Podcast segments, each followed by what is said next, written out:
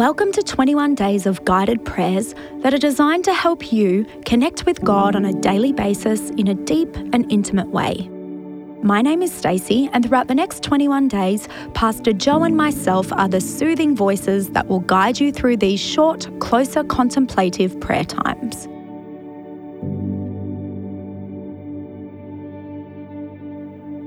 In an age of hyperactivity and a culture that celebrates busyness, the art of slow reflection, prayer, and scriptural meditation has become a relatively lost art. However, if prayer is to be a true conversation with God, it must include times when we listen to God's voice by meditating on His Word and allowing Him to speak to us. While there are many ways that we encounter God's presence in our lives, one of the richest ways I have found to go deeper in my intimacy with God is by meditating on Scripture as a regular practice that supplements my reading of God's Word and my more structured prayer times. Edmund Clowney said this If we pray without meditation, our own communion with God becomes poor and distant.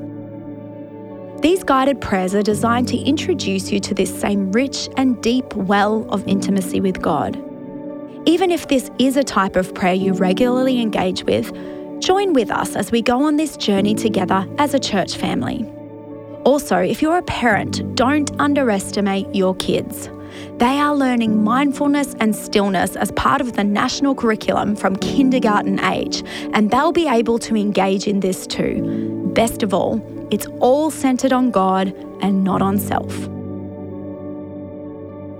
In Psalm 1, verses 1 to 3, we read Blessed is the man who walks not in the counsel of the wicked, nor stands in the way of sinners, nor sits in the seat of scoffers, but his delight is in the law of the Lord, and on his law he meditates day and night. He is like a tree planted by streams of water that yields its fruit in its season, and its leaf does not wither. In all that he does, he prospers. This psalm teaches us that three things are found when we practice the delight of meditation on God's word and talking with God about it. Firstly, stability. The person who regularly prays this way and who spends time meditating on God's word is like the tree planted by streams of water. Trees that are planted by streams do well even if there is little rain. This is an image of someone who can keep going in hard, dry times. We need to have the roots of our heart and soul in God at such times. And meditating on God's word is the way we grow these kind of lives. The streams of water represent the law of the Lord, or the word of God. And to put roots in the water is a metaphor for meditation. Scriptural meditation, then, is what gives us stability, peace, and courage in times of difficulty, adversity, and upheaval. The second thing we find is substance. This is found when we practice the delight of meditating on God's word prayerfully. The substance that is produced in us when we meditate is character. People who live this way have thought things out and have deep convictions. They avoid shallow living. They can explain complex concepts in simple ways because the Holy Spirit has done that for them as they wait on Him in quiet prayer and meditation. People of substance bear fruit, and this psalm teaches us that this is the result of meditating on God's word. Galatians describes this fruit as fruit of the Spirit, which is love, joy, peace, patience, humility, and self control. Real scriptural meditation that becomes a conversation with God is not just a way for us to experience a deepening intimacy with Christ, it will actually change us from the inside out and cause us to bear fruit. Blessing is the third thing this psalm teaches us comes from meditative prayer and scripture reading. Biblically, this means peace and well being in every dimension of our lives. It means character growth, stability, and delight. It takes our reading of the Word and prayer life from duty to delight and a very rich way to experience God. This word meditate in this psalm literally means to mutter.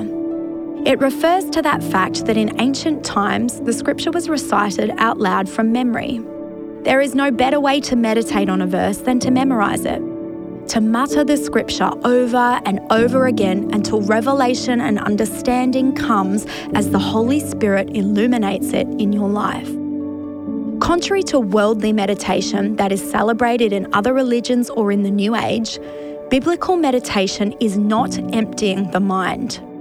Whilst they also mutter mantras, their goal is not understanding, but to cancel out all rational thought and remove focused attention. Christian meditation, on the other hand, is completely rational and requires focused attention on God and His Word. This doesn't mean it becomes intense thinking. Instead, it takes what we read as information and applies it to our lives for transformation. The Word of God is living and active, and it is intended to dwell in us richly, as the Apostle Paul said. We get here through meditating on the Scripture and talking to God about it through prayer. King David gives us a great example of scriptural meditation in Psalm 103, verses 1 to 2, when he writes, Praise the Lord, my soul, and all my inmost being, praise his holy name. Praise the Lord, my soul, and forget not all his benefits. Now, here David is not speaking directly to God, he's speaking to himself and to his soul. He is taking truth from his head down into his heart before the face of God. This is scriptural meditation. So, some practical tips as we go on this journey together. Develop a routine around the time and location for your guided prayers. Find a quiet space where you won't get interrupted. Choose a time of day that works for you and where you can give Him your full attention. We will start each prayer by helping you to focus on God. This is the first thing we must do to engage in this well. We fix our eyes and our attention on the one we are seeking to know more and to hear from. In the Lord's Prayer, which is the ultimate prayer guide, we are taught to start by focusing on who He is to us our Father, and what that means we are to Him, His children. And from this place, we fix our attention on Him. We will then help you to focus on a particular aspect of God from His Word, or perhaps a specific scripture. Again, this follows the Matthew 6 pattern of hallowing His name or worshipping or exalting Him. Engage your mind, your redeemed imagination, your senses, and your spirit, and be fully engaged in this process. God gave you all of those things, and He can use them all to reveal Himself to you. We will also spend time each day turning our thoughts to others. Again, in Matthew 6, Jesus taught us to be mindful of others by extending forgiveness to them we will take time to apply what we have meditated on to others and how we can love and serve them as Christ would. I just know that this is going to be such a special time for you and God, and that you too will not want to ever stop practicing God's presence this way. It has changed my life, and I have encountered God in such deep and beautiful ways as I have learned how to build this into my prayer life. I am sure you will too. So let's get to it.